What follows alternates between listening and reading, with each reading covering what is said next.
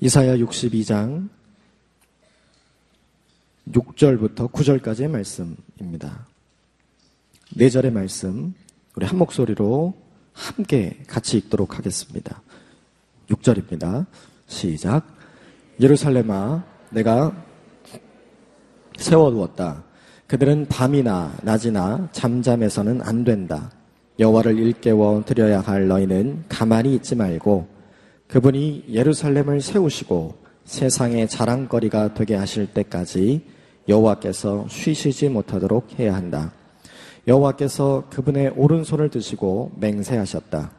그분의 강한 팔을 드시고 맹세하셨다. 다시는 내가 내 곡식을 내 원수들이 먹을 굴량미로 내주지 않겠다. 다시는 내가 땀 흘려 얻은 신선한 포도주를 이방 사람에게 내주지 않겠다. 곡식을 거둔 사람이 그것을 먹고는 여호와를 찬양하고 포도를 거둔 사람이 내 성소의 뜰에서 그것을 마실 것이다.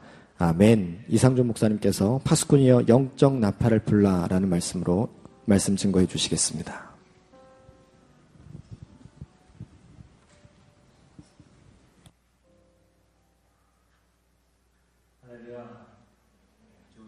찬양합니다. 오늘 여러분에게 아, 색깔은 다르지만 파란색 화요성령 집회 카운트다운 북마크를 드렸고요. 또 하나는 방금 저희가 함께 봤던 지금은 카운트다운 시대입니다. 그래서 붉은색 북마크를 드렸는데요. 어, 저희가 카운트다운 집회를 하기까지 한 7, 8번 정도 이 북마크를 계속해서 나눠드릴 것입니다. 왜 우리가 지금 카운트다운 시대인지 왜 이 시대에 대한 메시지를 하는지에 대해서 한 7, 8가지 함께 아, 나눠야 될 중요한 사인들과 또 어, 하나님의 메시지들을 나누기를 원합니다. 그래서 저희가 5월 한 달 동안은 이 카운트다운이라는 주제로 함께 말씀을 나누게 됩니다. 여러분 화요 성령 집회 북마크를 한번 들어보시고요. 어, 거기에 적혀 있는 글을 한번 같이 읽어보겠습니다. 시작. 만물이 창조될 때 피조물은 하나님의 지혜 아래 환상적인 하모니를 이루며 아름다운 연주를 시작합니다. 각기 다른 음을 내고 모양과 성질이 다 다르지만 이 연주의 분명한 목적은 하나님만을 예배하는 것입니다.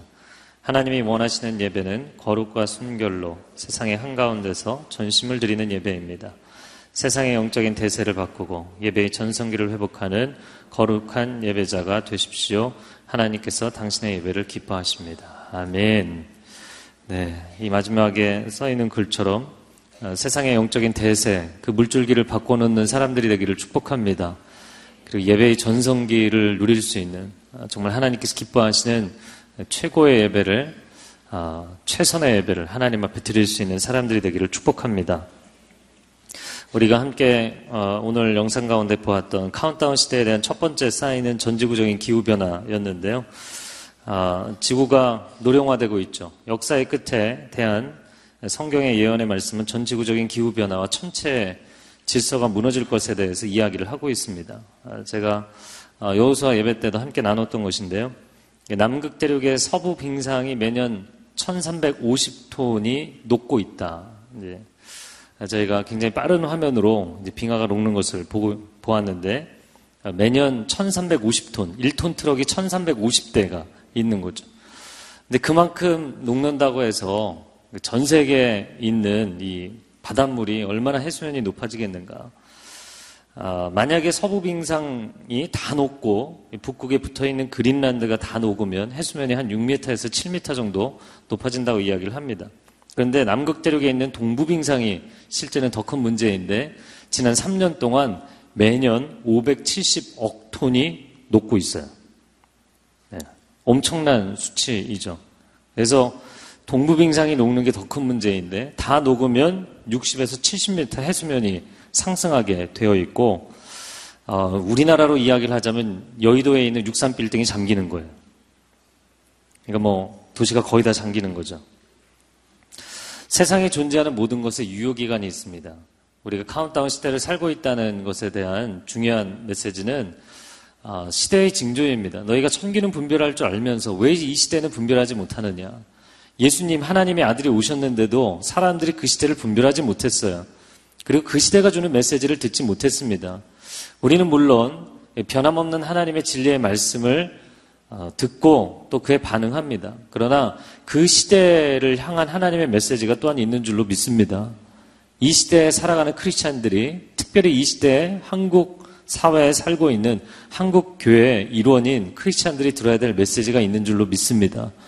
어, 그래서 5월 한 달 동안은 그 메시지를 나누기를 원합니다. 네, 오늘 본문의 제목 파수꾼이여 영적 나팔을 불라입니다.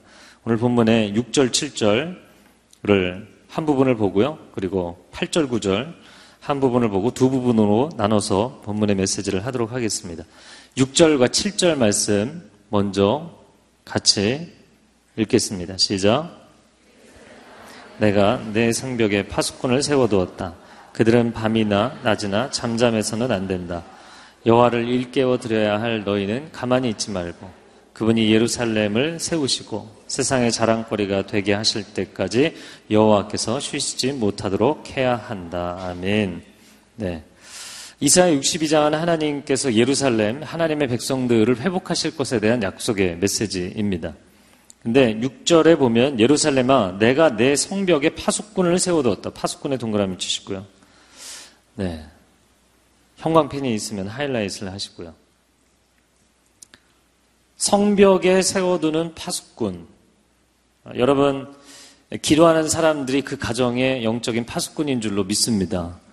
기도하는 사람들이 한국교회 또한 한국사회의 영적인 파수꾼인 줄로 믿습니다.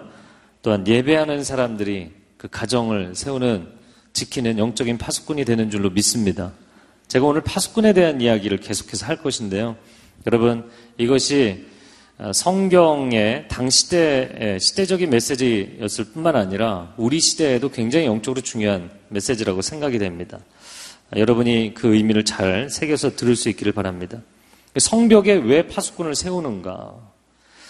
성 밖에서 일어나는 일을 잘 보고 있다가 알리도록 하려는 것이죠. 여러분, 파수꾼이 성 안을 봅니까? 성 밖을 봅니까? 네. 성 안이 아니라 성 밖을 보는 거죠. 그러면 성 안에서 살아가는 사람들, 일반 백성들, 시민들은 성 밖의 상황을 잘 알 수 있나요? 알 수 없나요? 잘 알 수 없는 것이죠. 세상에 살고 있는 사람들, 그 세상에 몰두해서 살아가고 있지만 성 밖에서 지금 어떤 일들이 벌어지고 있는지 어떤 일이 이 성 자체의 존폐 위기에 영향을 미치게 될 것인지 사람들 생각하지 않는다는 거예요. 그냥 막연히 내일이 올 것처럼 생각하지만 내일이 오지 않는 날이 오는 때가 있을 것이라는 것이죠. 영원히 영원이라는 하나님의 세계가 시간, 시공간이라는 인간의 세계로 다가오고 계세요.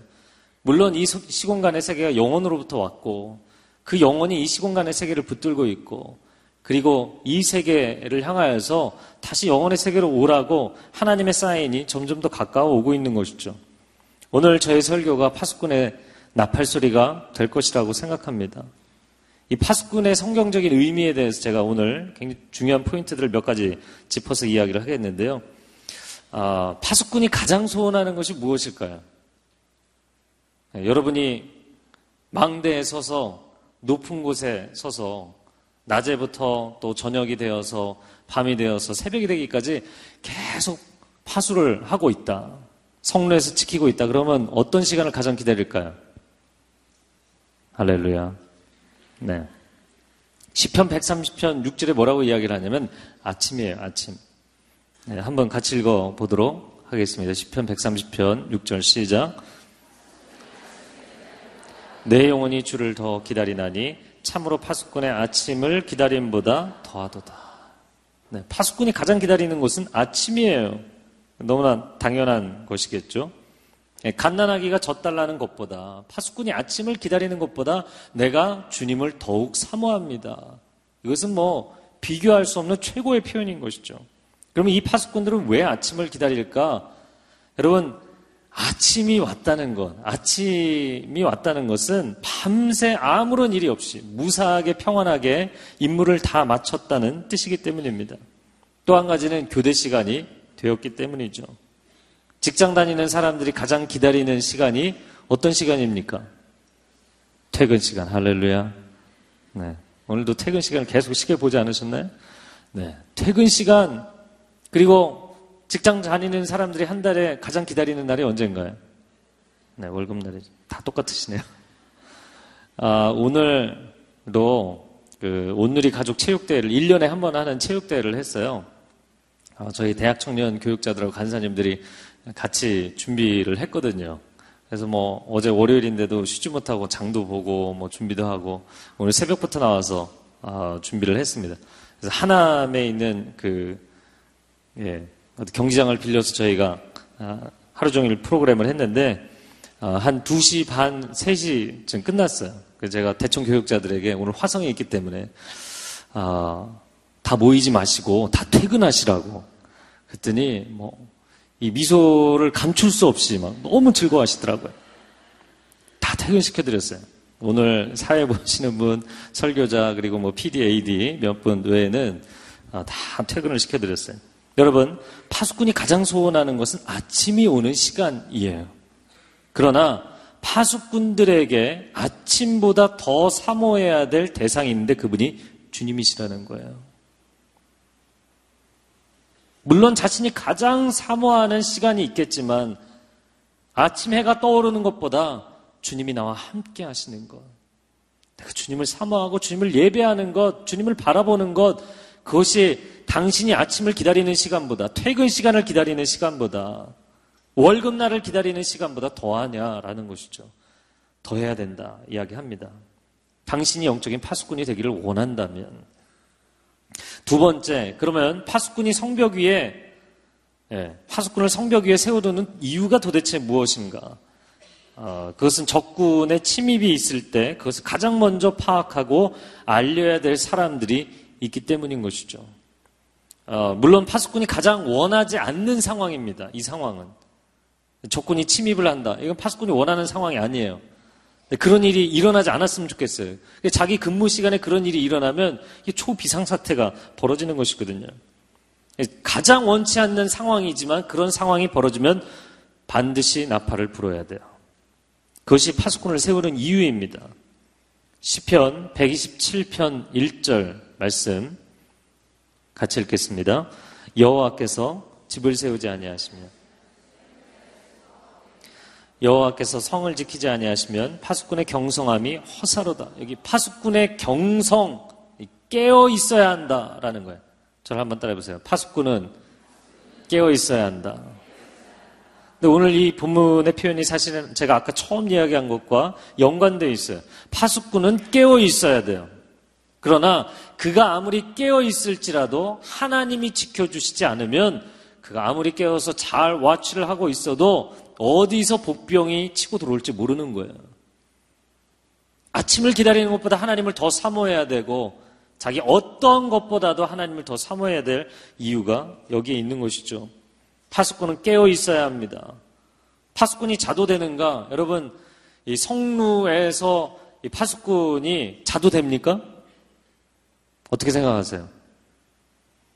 제가 이렇게 늘 퇴근하면 아파트 그 경비 아저씨가 늘 주무시는 걸 봐요. 주무시는 시간에 제가 들어가요, 보통. 그러니까 웬만큼 뭐 주차 정리하시고 아파트 좀 그 분리수거 관련된 거 정리하시고 거의 정리해놓고 겨울에는 무포 이렇게 뒤집어 쓰고 주무시고 주무시더라고요. 그분들도 자야 되지 않겠어요? 사실 밤을 샌다는 것이 결코 쉬운 일은 아닙니다. 게다가 성루에서 계속 서 있으면 얼마나 찬바람이 불겠어요. 그리고 계속 서 있으면 얼마나 다리가 아프겠어요. 그러나 파수꾼은 자면 안 된다는 거예요. 자면 안 된다는 거예요. 굉장히 힘든 일이지만. 여러분, 그럼 이 파수꾼, 깨어 있어야 되는 영적인 파수꾼들이 누군가 기도하는 사람들이고, 중보기도자들이고, 더 구체적으로는 구약으로 치면 선지자와 제사장들이고, 오늘날 교회로 이야기를 하자면 영적 지도자들이 목회자들과 리더십들입니다. 깨어 있어야 돼요. 영적으로 깨어 있어야 돼요. 영적으로 자고 있으면 안 돼요. 심지어 육신이 자고 있을 때도 영혼은 깨어 있어야 돼요. 여러분, 저는 여러분의 육신이 자고 있을 때도 영적으로 깨어 있기를 축복합니다. 우리가 자고 있을 때도 우리의 영은 깨어 있어요. 활동할 수 있습니다. 하나님께서 메시지를 주시기도 하고, 우리가 기도하기도 하고, 영적 전쟁을 치르기도 합니다.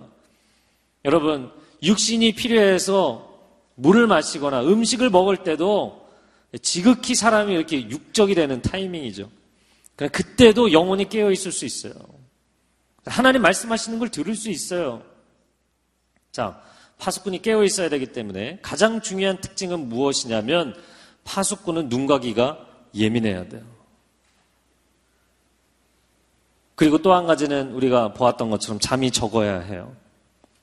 깨어 있어야 하기 때문에 오늘 본문에 6절 말씀에 뭐라고 되어 있냐면 밤이나 낮이나 저를 한번 따라해 보세요. 밤이나 낮이나 밤이나 낮이나요.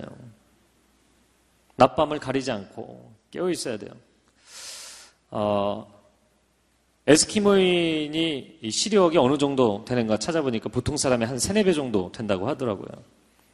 1km 밖에 있는 북극 토끼가 움직이는 것이 시야에 잡힐 정도. 네, 별로 놀라지 않으시죠? 어, 몽골 사람들이 시력이 상당히 좋다고 이야기를 하더라고요. 넓은 들판에서 말을 기르는 이 몽골 사람들 평균 시력이 3.0에서 4.0. 네. 좋은 사람은 6.0에서 7.0. 6.0에서 7.0은 돼야 좋다고 이야기를 한대요. 600만 불의 사나이가 영화에서 시리즈 그 드라마에서 6.0으로 나오니까 거의 몽골 사람들은 초능력이죠. 6.0의 시력이면 어떤 것이 보이냐면 5km 밖에 있는 10cm의 물건을 물체가 무엇인지를 파악하는 거예요. 5km 밖에. 네. 아무것도 보이지 않는데 아무 일도 일어나지 않는데 저기서 조그만 아지랭이가 피어나요. 먼지가 올라와요. 지축을 울리는 말발굽 소리가 저 멀리서부터 들려오기 시작해요. 여러분, 영적인 파수꾼이 되기를 원한다면 영적인 시력과 청력이 좋아야 돼요. 높아져야 돼요. 하나님의 말씀에 더 민감해져야 합니다. 성령의 역사하심에 더 민감해져야 합니다. 그러지 않고는 영적 파수꾼의 역할을 감당할 수 없어요. 사실 오늘 제가 이 얘기를 하지만 이 얘기는 어떻게 보면 저 자신에게 하는 얘기예요. 왜냐면 목회자들과 중보기도자들에게 하는 이야기이기 때문에. 또한 오늘 중보기도를 하시겠다고 신청하신 분들에게 하는 이야기일 것입니다. 사실 여러분은 예배자들이기 때문에 어떻게 보면 일반 예배자들은 파수꾼이라기보다는 그 성 안에 있는 백성들이죠. 자, 계속해서 이야기하겠습니다. 파수꾼이 조심할 것이 있고 과감해야 될 것이 있어요. 파수꾼의 나팔 소리는 만약에 그가 나팔을 한번 불게 되면 평안하던 도성 안이 굉장히 큰 혼란이 일어나게 될 것입니다. 사람들에게 두려움이 엄습할 것입니다. 그렇기 때문에 실수로 나팔을 분다 이런 일은 있어서는 안 돼요. 장난을 쳐서도 안 돼요. 절대 있을 수 없는 일이죠. 건물에 화재 경보기를 건드리고 장난을 치는 아이들이 있어요. 가끔 저희 교회도 화재 경보기 울릴 때가 있어요. 그러나 금방 예, 주변에 있는 어른들이 어, 제지를 해서 멈추게 하죠. 119 장난 전화 함부로 할 수 없는 것이죠. 파수꾼은 나팔 부는 것을 매우 조심해야 됩니다. 그렇기 때문에 양치기 목동처럼 사람들의 이목을 집중시키기 위해서 늑대가 나타났다. 외치거나 거짓말을 하면 안 돼요. 아, 사람들에게 영적인 이목을, attention을 받기 위해서, 이익을 얻기 위해서, 시한부 종말론으로 사람들에게 공포 정치를, 영적 공포 정치를 하는 것. 이 카운트다운은 여러분에게 영적인 공포 정치를 하고 싶어서 이야기하는 것 아니에요. 매우 조심해야 됩니다. 그러나 또한 과감해야 될 것이 있는데 그것은 무엇이냐면 정말 적군이 나타나면 나팔을 불어야 돼요. 이 차이가 굉장히 중요한 차이인 것이죠. 무조건 이 유다가 멸망할 때 선지자들이 뭐라고 예언을 했냐면 평안하다 평안하다 예언을 했어요.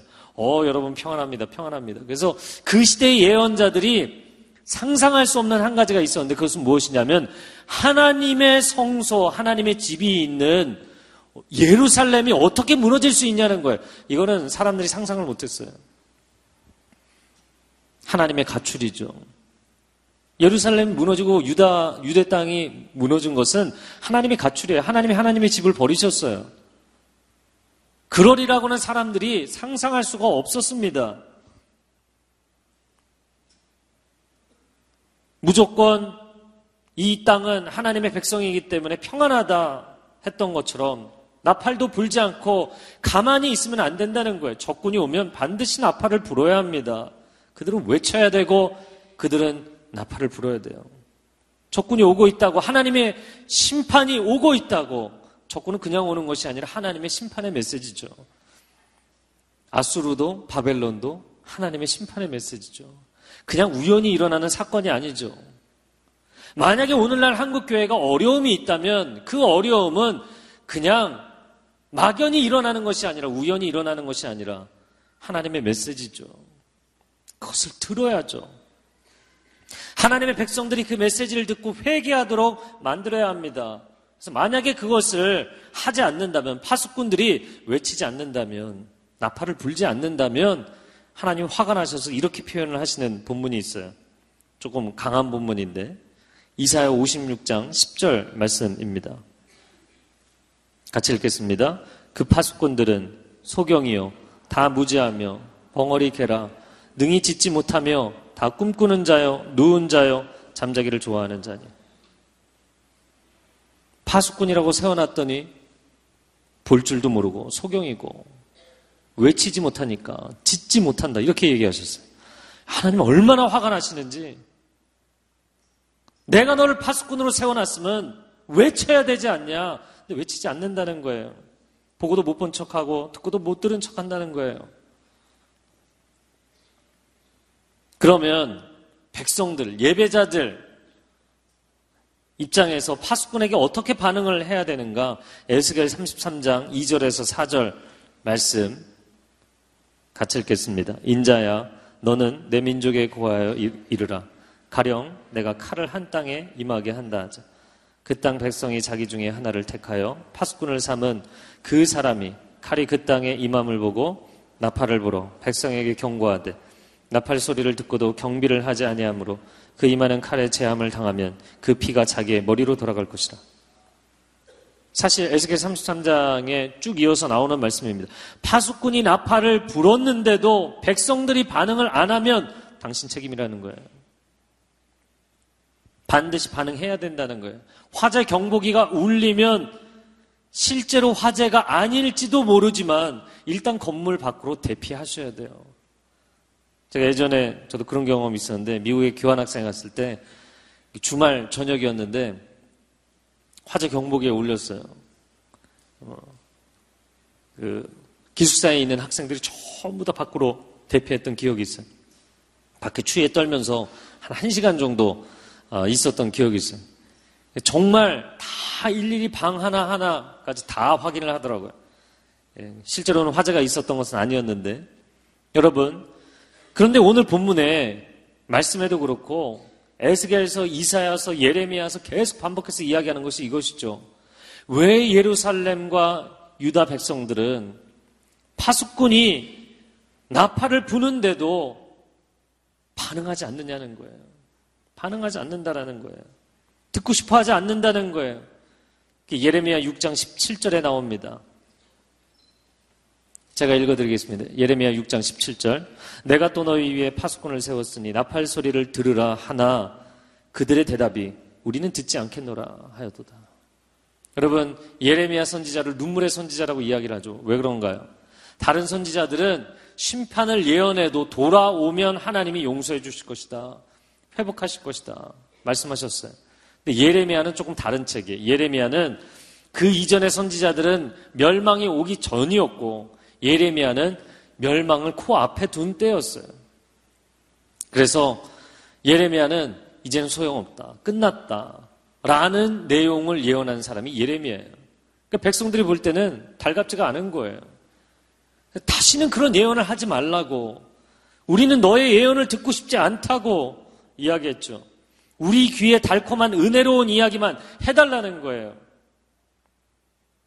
우리가 어떻게 하면 크리스찬으로서 성공할 수 있나? 우리가 어떻게 하면 결혼에서 행복하게 살 수 있나? 우리가 어떻게 하면 사회에서 영향력 있는 크리스찬들이 될 수 있는가? 그런 성공론에 관해서만 이야기해달라고. 세상이 어떻게 될지, 성 밖에서 무슨 일이 일어나는지, 그런 거 나팔 불지 말라고. 이야기하는 것이죠. 그래서 축복에 대해서 선포하면 사람들이 목이 터져라 아멘 하지만, 헌신에 대해서 얘기하면 째려봐요. 마음 어려워요. 시선을 딴 데로 돌려요. 여러분은 헌신하십시오. 사람들 반응하지 않아요. 힘들어요.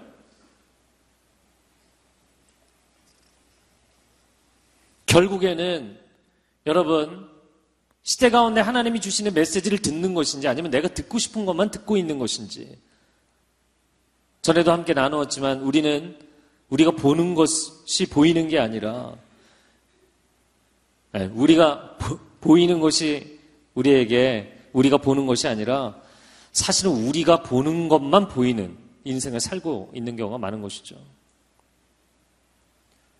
하나님께서 내게 주시는 메시지를 듣는 것이 아니라 내가 듣고 싶은 메시지만 듣는 경우가 대부분인 것이죠. 오늘 본문의 6절에 말씀합니다. 예루살렘아, 내가 내 성벽에 파수꾼을 세워두었다. 그들은 밤이나 낮이나 잠잠해서는 안 된다. 종일 종야. 낮밤을 가리지 않고 잠잠치 않아야 된다. 이게 도대체 무슨 말인가?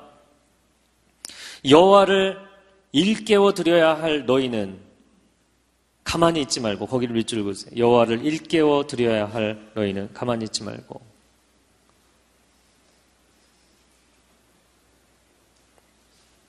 특별히 나타난 것도 없는데 소리를 내면 안 되지 않는가? 네. 오늘 본문에 밤이나 낮이나 잠잠해서는 안 된다라는 이 표현은 그럼 소리를 계속 내야 된다는 이야기거든요. 소리를 계속 낸다. 이게 도대체 무슨 얘기인가?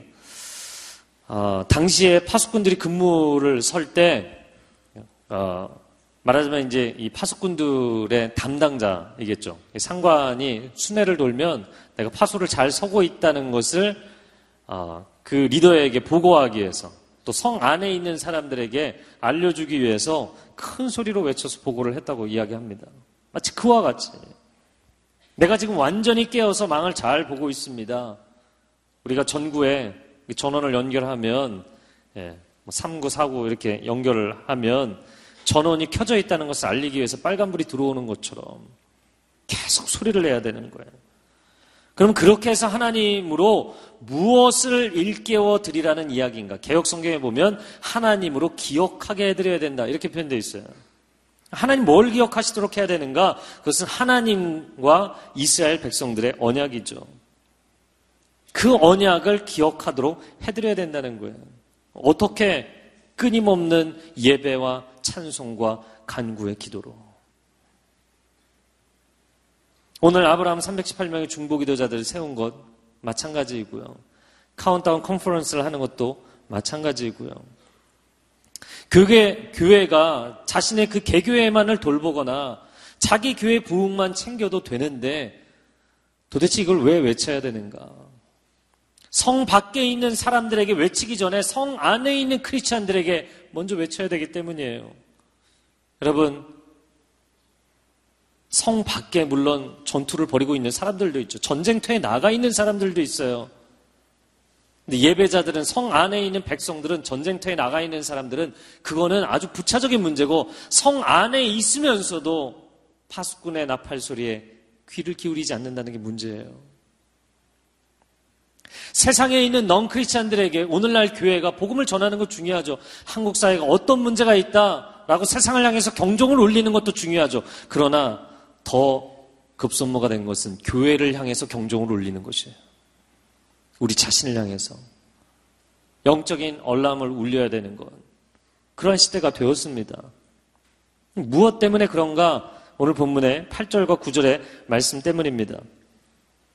8절과 9절 말씀 한 목소리로 읽어주세요. 시작.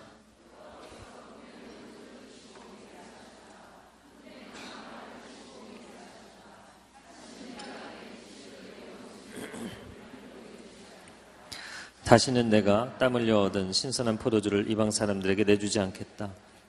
곡식을 거둔 사람이 그것을 먹고는 여호와를 찬양하고 포도를 거둔 사람이 내 성소의 뜰에서 그것을 마실 것이다.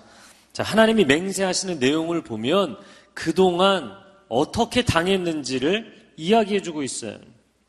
여기 갑자기 곡식 이야기가 나오는 것은 원수가 와서 1차 타겟으로 삼은 것은 타작마당의 곡식, 논밭의 곡식이기 때문이죠. 도적이 오는 것은 도적질하고 죽이고 멸망시키려는 것뿐이다.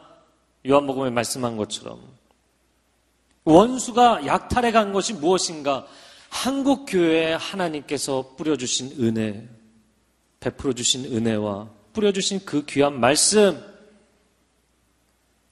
예수님의 씨 뿌리는 농부의 비유에서처럼 새가 와서 쪼아 먹듯이 아니 그 정도가 아니라 메뚜기 떼가 와서 쓸어가듯이 한국 교회는 곡식을 약탈당하고 있어요. 메뚜기 떼 정도가 아니라 원수가 와서 타작 마당을 버리는 시즌을 기다렸다가 원수들이 찾아왔어요.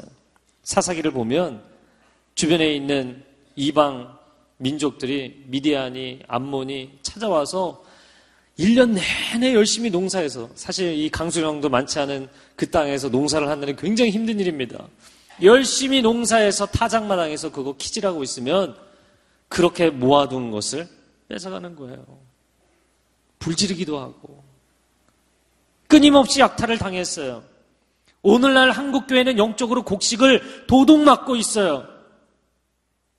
진리의 말씀이 하나님의 사람들의 심령 가운데 뿌려지지만 원수가 와서 다 빼앗아 가고 있어요. 시대를 향해서 하나님의 메시지가 선포되지만 원수가 와서 다 앗아가고 있어요. 그래서 오늘 하나님이 약속하시는 것이죠. 내 곡식을 내 원수가 가져가지 못하게 하겠고, 내가 열심히 키운 그 포도나무에서 얻은 포도주를 내 원수가 마시지 못하게 하겠다. 오직 추수한 사람이 그것을 먹고 찬송하게 할 것이고 오늘 본문의 구절 말씀이죠. 네. 구절에 그것을 먹고는 여호와를 찬양하고 밑줄을 그으세요. 내 성소의 뜰에서, 뜰에서 그것을 마실 것이다. 밑줄을 그으세요. 추수한 사람이 그 곡식을 먹고 찬송할 것이고 거둔 사람이 나의 성소의 뜰에 와서 그것을 마시게 될 것이다. 무슨 말씀인가? 여러분, 이 말씀은 그냥 우리가 빼앗긴 그 곡식과 포도주를 되찾으면 된다를 이야기하는 것이 아니고요. 그것을 먹고 하나님 앞에 진정한 감사의 예배를 드리게 된다는 거예요. 예배의 회복입니다. 한국 교회가 지난 10년, 15년 동안 숫자가 굉장히 많이 줄어가고 있어요. 이건 뭐 제가 볼 때는 그냥 가속도가 붙은 추락하는 비행기와 같아요. 아무도 이야기하지 않아요, 잘. 한국 교회는 지금 굉장히 큰 어려움 가운데 있습니다. 그러면 한국 교회가 그 빼앗긴 곡식을 물론 이단 사이비도 와서 다 쪼아가죠 백성들을 신천지가 아주 공식적으로 대규모 집회를 하더라고요. 이제 노골적으로 해요. 교회 안에 들어와서 계속해서 사람들을 빼가요. 저에게도 이메일로 카톡으로 편지로 끊임없이 상담이 들어와요. 그러면 한국 교회가 그냥 숫자를 회복하는 것이 하나님의 만지심과 회복의 전부인가? 그게 아니고요. 우리가 정말 하나님 앞에 전심으로 예배하는 교회로 회복되는 것. 저는 오늘날 이 청년 세대를 보면서 안타까운 것 중에 하나가 무엇이냐면 20년 전, 30년 전 우리 부모님의 세대에는 정말 새벽에 무릎 꿇고 기도하고 매달리면 6개월, 1년 작전 기도하면 하나님이 응답해 주시는 일들이 분명하게 눈에 보였어요. 제가 목회를 하면서 한 가지 안타까운 것은 사람들의 생활 수준도 높아졌고 소시오 이코노미클리 사람들이 사회 경제적으로 수준은 상당히 높아졌어요. 그런데 안타까운 것은 1년을 기도해도 2년을 기도해도 응답이 잘 나타나질 않아요. 이게 이 시대의 특징입니다. 어떻게 보면 우리가 땅에서 누릴 것은 거의 포화 상태예요. 여러분, 물 한 잔에 설탕을, 스윗한 하나님의 은혜를 아무리 많이 타도요, 녹을 수 있는 양은 한계가 있어요. 어떻게 보면 이 땅은 하나님께서 엄청난 블레싱을 많이 부어주셨음에도 불구하고 그것을 하나님의 영광을 위해서 온전히 쓰지 않았기 때문에 더 이상 받아들일 수 없는, 하나님도 더 이상 제공할 수 없는, 우리는 그런 시대에 살고 있는 것입니다. 영적인 IMF와 같은 시대에 살고 있는 것입니다. 각 개인이 아무리 노력을 해도, 각 개인 가운데 아무리 열심히 기도를 해도, 영적인 브레이크스루가 잘 열리지 않는 안타까운 시대에 살고 있는 거예요. 우리는 그냥 숫자를 불리고 곡식과 포도주를 되찾는 것이 목적이 아니라 여호와 하나님을 찬양하고 성소의 뜰로 돌아오는 것이 우리의 진정한 부흥의 목적입니다. 부흥은 숫자의 문제가 아닙니다. 본질의 문제입니다. 여러분 마지막으로 파수꾼이 간절히 원하는 것이 있습니다. 그것은 멀리 전쟁을 나간 부대에서 승리의 소식이 올 때 승리의 전원을 가지고 달려오는 전령이 저 들판 너머에서 막 달려오는 거죠. 저 산을 넘어서 막 달려오는 거예요. 그래서 가장 먼저 보는 사람이 누군가요? 파수꾼이죠. 파수꾼이 그것을 보고 알리는 역할을 하는 것, 그것이 파수꾼에게 있어서 가장 감격적인 순간입니다. 너희 왕이 오시는도다. 저를 한번 따라해보세요. 너희의 왕이 오시는도다. 하나님이 이 성읍을 이 예루살렘을 잊지 않으시고 너희의 왕이 오시는도다. 그 메시지는 온 성의 최고의 축복의 메시지인 것이죠. 그것을 할 수만 있다면 파수꾼에게는 가장 큰 영광입니다.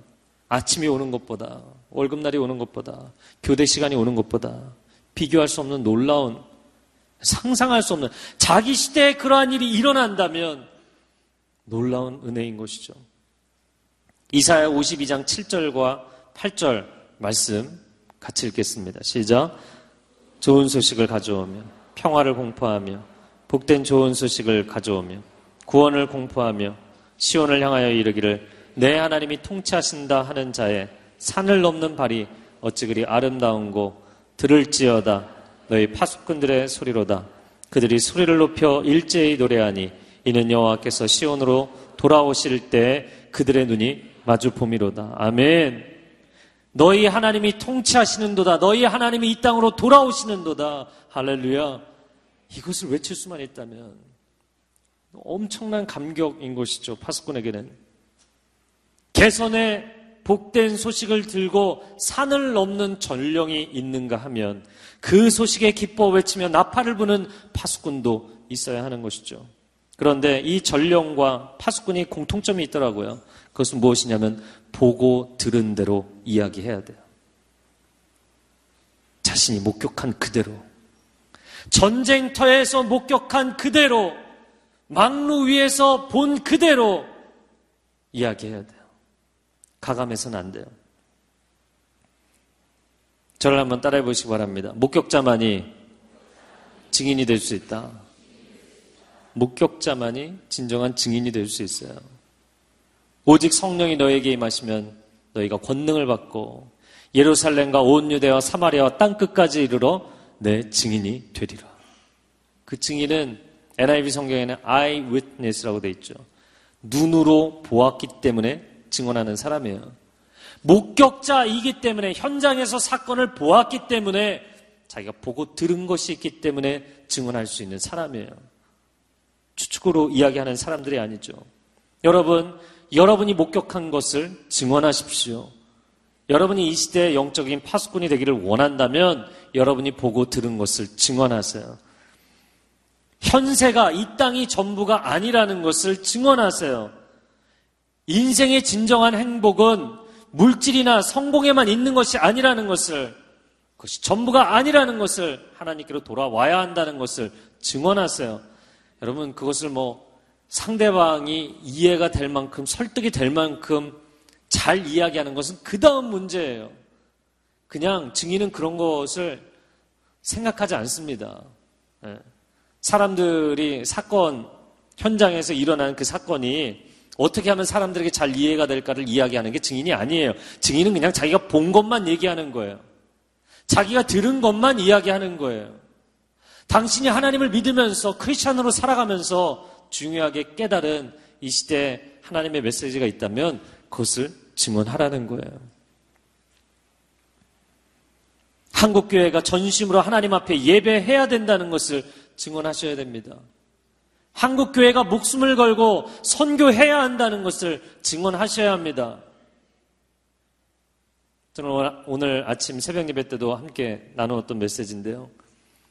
여러분, 완벽한 시스템이란 존재하지 않아요. 예. 좀더 시의 적절하고 좀 더 나은 시스템은 있어요. 그러나 참 사람이 모순된 것이 좋은 시스템을 만들어 놓으면 그 시스템이 존재하게끔 했던 원래의 기본 정신을 잃는 경우가 굉장히 많죠. 마치 이런 것입니다. 교회 안에서 어, 좀 가난한 사람들, 힘든 사람들을 도와주기 위해서 극률 사역을 만들면 극률 사역 팀을 만들고 극률 사역을 할 수 있는 시스템을 만들고 교회에 예산을 세워요. 근데 사람들이 더 이상 사람들을 극률이 여기지 않아요. 그거는 그 사역팀이 알아서 하니까 이제 하나의 시스템 프로세스를 만들어 놨으니까 신경 쓰지 않아요. 오늘 이게 굉장히 많은 사람들이 성교원금합니다. 성교사역을 전문적으로 합니다. 천 명 넘게 성교사가 나갔다고 이야기합니다. 그러나 선교 사역을 만들고 선교 사역을 전담하는 부서를 만들고 사람들이 선교에 관심을 갖지 않아요. 마치 이런 현상이죠.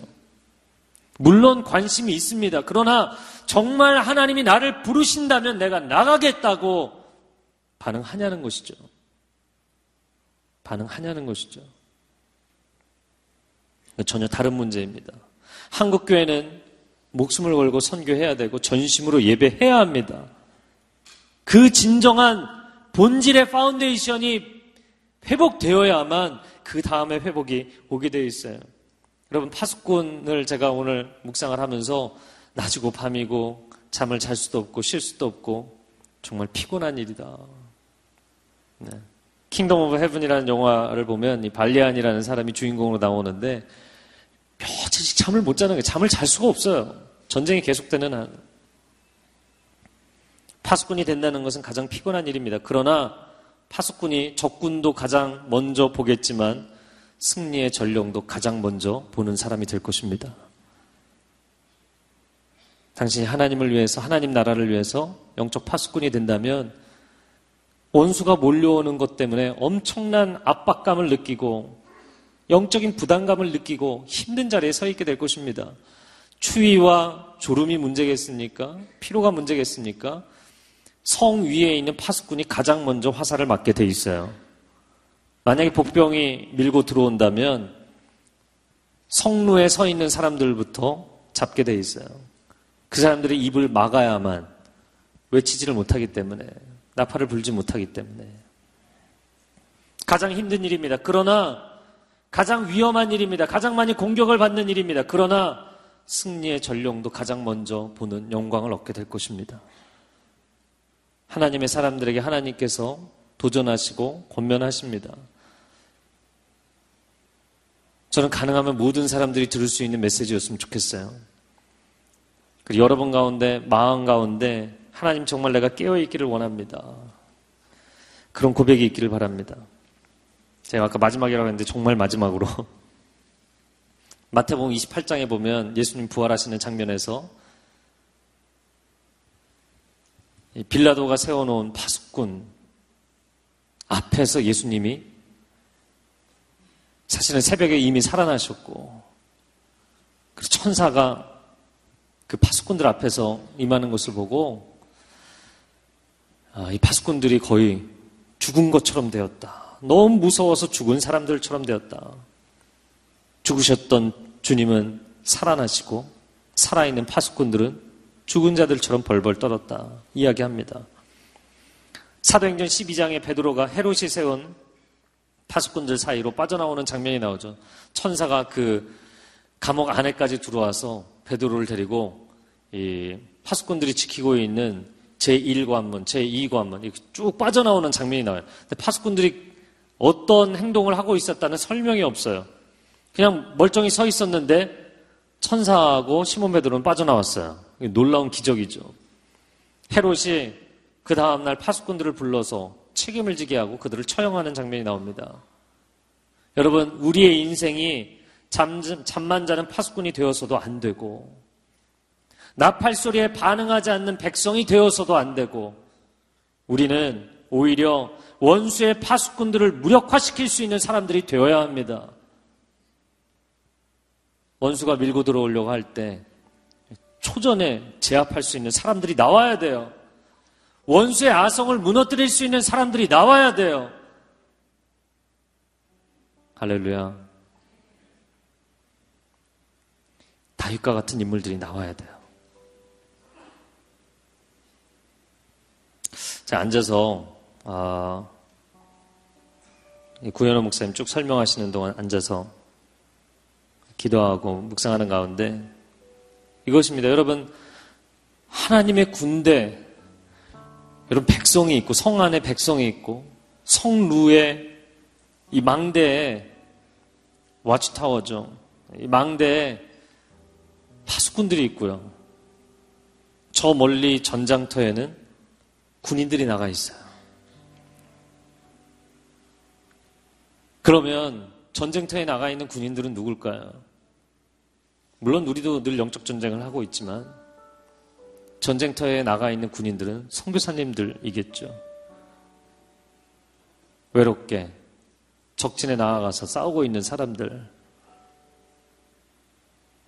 여러분, 우리는 성 안에 있습니다. 예배자들입니다. 이 예배자들이 만약에 그 전쟁터의 상황에 대해서 무관심하다면 큰일인 것이죠. 이런 생각도 해봤어요. 여러분, 한반도의 상황이 굉장히 어려운 상황이고, 남과 북이 대체 있는 상황이고, 언제 전쟁이 발발할지 모르는 상황이기 때문에, 군인으로 입대하는 것을 의무병 제도로 하지 않습니까? 이스라엘 같은 경우는 여성들까지 의무병으로 가지 않습니까? 그 사람이 탤런트든 모델이든 뭐 연예인이든 상관하지 않고 남녀 차별 없이 다 군대를 가지 않습니까? 우리가 처해 있는 상황. 저는 전부 1년, 2년 단기 선교사를 의무병으로 했으면 좋겠어요. 할렐루야. 정말 마음의 소원이에요. 사람들이 깨어 일어나야 돼요. 여러분, 요즘 한국의 군 복무 기간이 1년 8개월인가요? 이제 너무 많이 줄어들었다고 걱정하지만 1년 8개월 조차도 나라에 내어주는 것이 아깝지 않습니까? 그러나 그렇게라도 하지 않는다면 이 나라가 지켜질까요? 내 소중한 인생의 1년, 2년, 100세 시대가 되었음에도 불구하고 방황하고 죄 짓고 고민하는 인생의 시간까지 생각하면 수많은 시간을 허비하면서도 하나님 앞에 1년, 2년 선교사를 의무병으로 나가야 된다면 사람들의 반응이 어떨까요? 우리가 전쟁터에 나아가는 선교사들이 다 되어야 돼요. 저는 여러분의 20대, 30대 때 여러분의 인생의 중간 토막도 아니에요. 아직 서리고 있는 시간에 하나님 앞에 1년, 2년 시간을 구별해서 헌신하십시오. 구별해서 헌신하십시오. 하나님은 그 시간을 잊지 않으실 것입니다. 여러분, 선교사로 전쟁터에 군사로 나가야 될 사람들이 있는가 하면 성 안에서 성을, 이 센터를 잘 지켜야 될 사람들도 있죠. 예배자들입니다.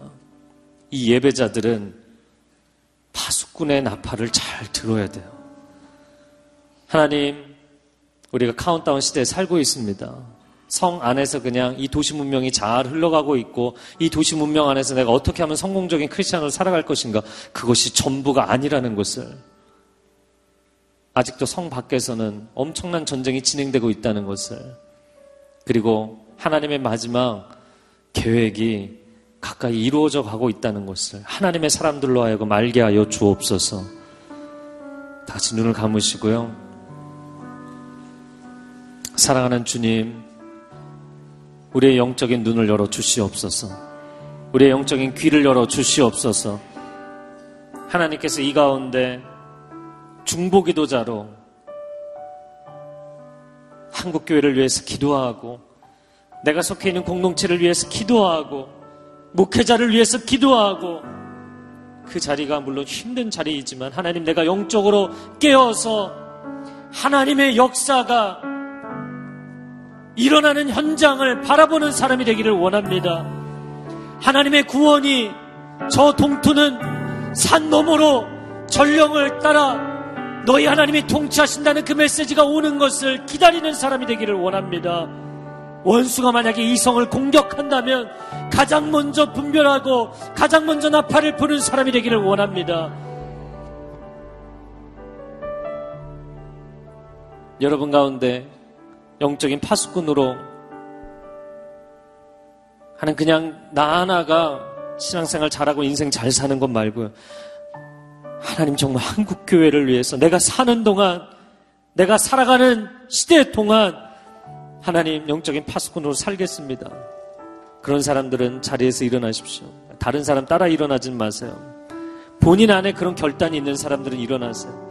하나님, 내가 영적 전쟁의 현장으로 나아가는 선교사로 하나님 앞에 헌신하겠습니다. 그런 사람들도 자리에서 일어나세요.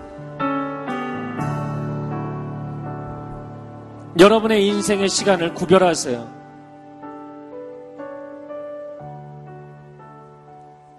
일년이년이 되었던 단 6개월이 되었던 하나님 앞에 시간을 구별하세요.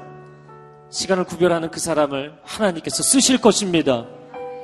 이제는 우리가 세상적인 복을 그냥 계속 갈급해야 한다고 될 문제가 아니라 하나님 앞에 어떻게 거룩과 순결을 구별해서 드릴 수 있는가의 문제입니다. 드리는 그 사람을 통해서 하나님 일하실 줄로 믿습니다. 온 세상을 위한 복음의 통로 CGM